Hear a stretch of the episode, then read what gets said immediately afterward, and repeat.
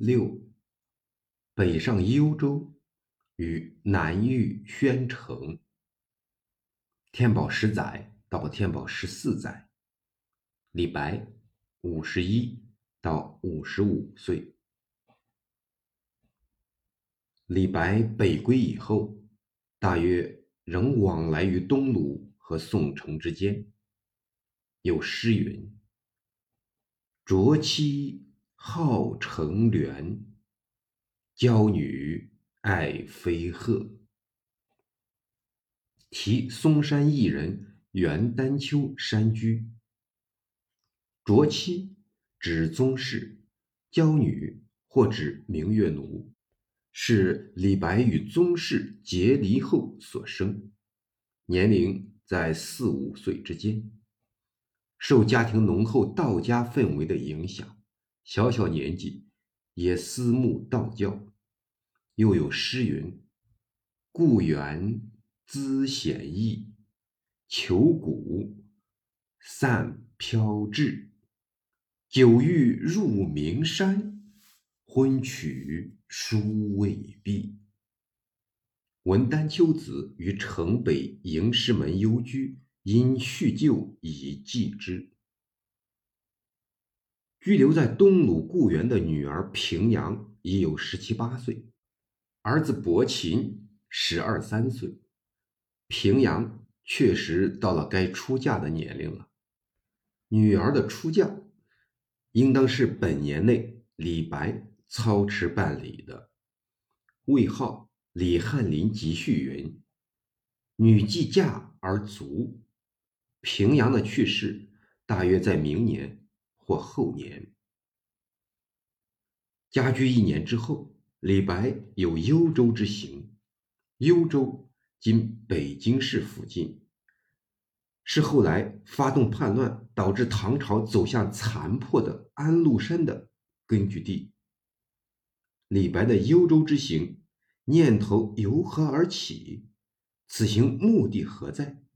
考察李白的诗歌，有一首赠和妻判官昌浩很值得注意。诗云：不然福建起，沙漠收其勋。老死阡陌间，何因扬清芬。夫子今管乐，英才冠三军。终于同出处，其将举逆群。诗中的沙漠指边塞，特指幽州。判官为军中职务，何昌浩为李白故人，看来他正在幽州军中供职。何昌浩有信邀李白到幽州，挑起了李白浮动不安的情绪，遂产生强烈的复边立功之念。安禄山为胡人血统，以骁勇狡诈，从一名普通边将渐次升为边防节度使。到天宝后期，他已是身兼河东、平卢、范阳3镇节度使，拥兵10数万的大军阀了。唐玄宗对安禄山的忠心是深信不疑的，以为国之栋梁，这也吸引了一大批求功名的文人汇聚到安禄山麾下，谋求出路。李白的沙漠收其勋就是这样一种心理。但是安禄山又是早需抑制的，随着军事势力的膨胀，他觊觎地位的野心也在恶性膨胀。这一点朝野间敏感人士均已嗅出，李白要在这样一位将军幕下谋职，内心屈尊淑贵的屈辱感在其次，还带有政治冒险的性质。然而他决心北上，这说明他长期被聘斥在政局之外，急于干政，急于建功立业的焦灼心情已经到了迫不可待的程度了。从李白的诗中可以看出，他北上的路线是天宝10载暮秋，由开封渡河，有刘别于11兄，狄培13，游塞原。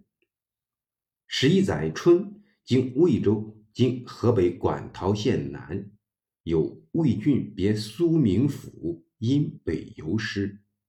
到明州，今河北邯郸市北，有登邯郸洪波台，置酒观发兵等诗。此后路线不明，集中无诗可查之。11载10月，抵幽州，有幽州胡马克歌，行行且游猎，出自寄北门行等诗。他在幽州的其他具体情况，如与何昌浩的交往，与幽州帐下将领和其他幕僚的交往，以及安禄山对宁波海内的李白的态度，集中无诗，均不得而知。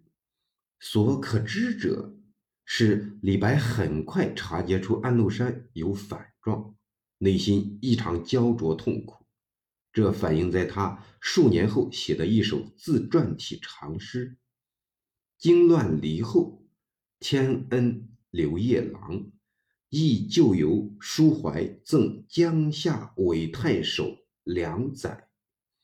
诗云：10月到幽州，葛蝉若罗星，君王弃北海，扫地借长鲸，呼吸走百川，嫣然可摧青。心知不得语，却欲栖蓬营。湾湖惧天狼，斜视不敢张。揽气黄金台，呼天哭昭王。无人贵郡谷，略尔空腾香。乐毅倘再生，于今亦奔往。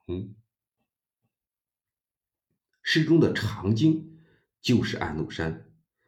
唐玄宗把北方东北的大片土地交由安禄山驻防，就等于拱手相送，养虎遗患。国家危难迫在眉睫，安禄山的反状，一些朝臣虽有预感而无实据，李白则是通过实际勘察得出了结论。诗末归结到燕昭王驻黄金台纳贤，显然是要向玄宗倾诉一腔忠捆而不能的悲愤。天宝12载岁初，李白由幽州脱身南归，返程路线与北上路线相同。南抵魏州后，李白行踪不明，研究界为李白有三入长安的可能。三入长安不如一入，二入线索清楚，但可能性是很大的。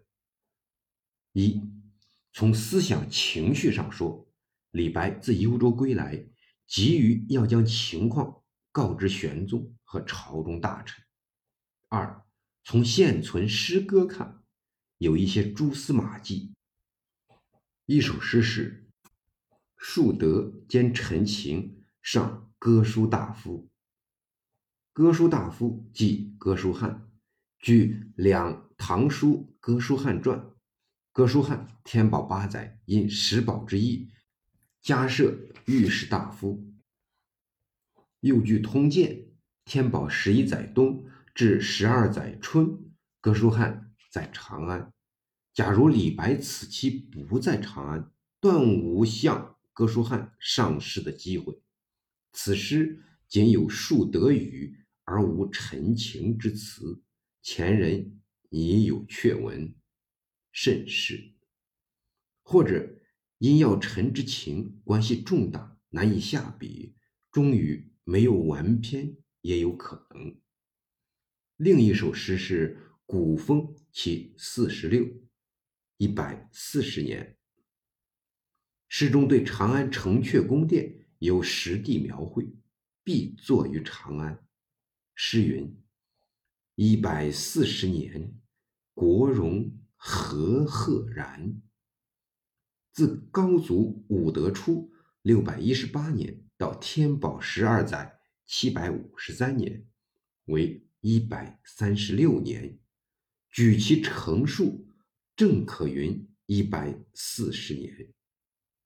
还有一首诗是远别离，诗云：雷平平兮欲吼怒，尧舜当知亦善于。君师臣兮龙为鱼，权归臣兮鼠变虎。正是安史乱前，杨国忠擅权于内，安禄山握重兵在外，君臣易位，国家兴亡在即的景象。远别离者，三入长安谏言不得去国离京之谓也。诗又云：我纵言之将何补，黄琼妾恐不照于之忠诚。临行之际仍寄心国君，深感自此一去永无再见之日。还可以再举出一些线索。总而言之，可能性是存在的，提供一些蛛丝马迹般的线索，便于更深入的探讨。李白在宋城东鲁稍作停留，12载秋来到宣城。初至宣城，有自梁园至敬亭山、建惠宫、谈羚羊山、兼期、桐游，因有此赠诗。梁园即宋城，敬亭山、羚羊山都是宣城地名。此后2-3年，李白基本上以宣州为中心做游历。其所以如此，是因为宣州，包括宣州属县当涂、丘府、泾县、南陵等的山水特别优美，他差不多在宣州定居下来了。这个时期最多的是山水诗，有著名的独坐敬亭山、宣城清溪、入清溪行山中、丘府歌17首等山水诗皆作于此时。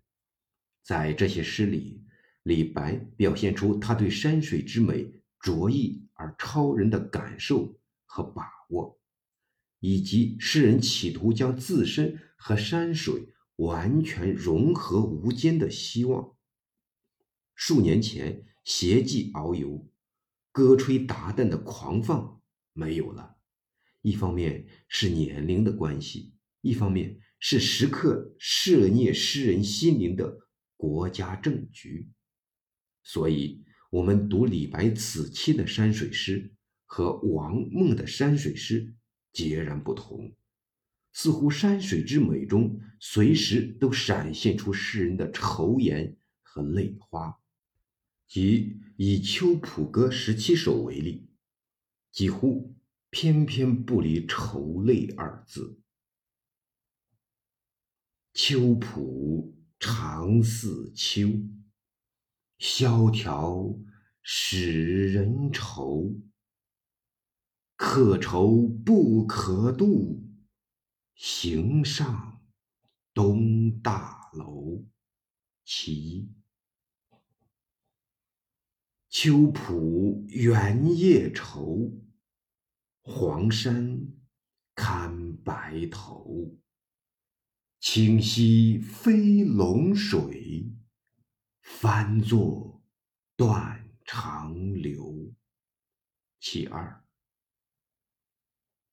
两鬓入丘浦，一朝飒已衰。猿声催白发，长短尽诚思。其四，愁作秋浦客，强看秋浦花。其六，君莫向秋浦，猿声岁客心。其十，白发3000丈，缘愁似个长。不知明镜里，何处得秋霜。其15，在山水之美中，我们常常体会到诗人内心横亘着一种深沉的忧郁感和巨大的孤独感，如独坐敬亭山，众鸟高飞尽，孤云独去闲。相看两不厌，只有敬亭山。这是一种旷世未有的寂寥，而愁绪又不知来自何处。书写这种无际涯的悲哀和忧愁的诗，莫过于他的宣州谢朓楼饯别校书书云：弃我去者，昨日之日不可留；乱我心者，今日之日多烦忧。长风万里送秋雁，对此可以酣高楼。蓬莱文章建安骨，中间小谢又情发。俱怀逸兴壮思飞，欲上青天揽明月。抽刀断水水更流，举杯消愁愁更愁。人生在世不称意，明朝散发弄扁舟。了解了诗人的经历和他的心理，我们自然不难知道李白的忧愁来自何处。李白此期还有许多忧心国事和指斥权贵的诗，如赠南陵常赞府，指斥天宝13载杨国忠矫诏伐南诏，屡战屡败。还提到了长安连年秋雨不止，伤稼害农等。单是以山水诗论，亦可知李白是如何的心细设计了。天宝14载冬，安禄山反于幽州，55岁的李白从此陷入了战乱离苦之中。